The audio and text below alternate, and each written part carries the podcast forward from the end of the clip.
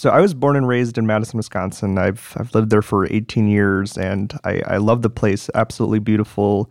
Obviously, Wisconsin, known for its cheese, is definitely something that I joke about a lot.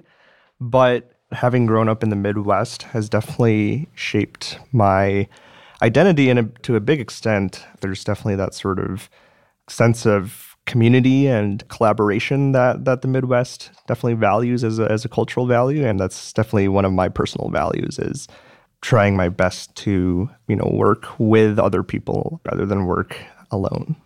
I think that when I first heard about climate change in second grade, obviously at that age it's it's very hard to have a clear sense of what exactly the problem is and and how one would go about solving it.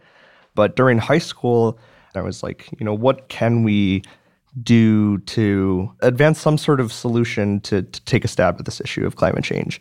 And, you know, after thinking about it for a while, I was like, how about let's do a solar project?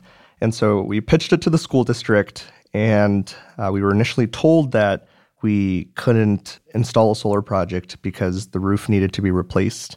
So while that was discouraging at first, we were able to uh, negotiate a deal with the school district where if I and the rest of the club raised $50,000 the school district would provide $25,000 in matching funding. I, I, think definitely there were very few people that would have expected us to be able to raise that amount of money, just given the fact that we were, you know, a bunch of teenagers.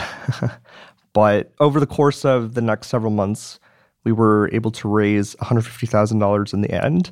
And the, the trajectory of how a group of students was able to change the way a large organization such as our school district um, and change how they thought about a certain issue like renewable energy and, and climate change and sustainability was definitely an incredible accomplishment, but also a deeply fulfilling and rewarding learning experience. So I, I, fundamentally believe that youth will be disproportionately affected by the consequences of climate change. But what does make me hopeful is returning to that that notion of in the Midwest where collaboration is valued. That's perhaps one of the most important things that society today can view as a value and must view as a value in order to make sure that this big issue is meaningfully addressed.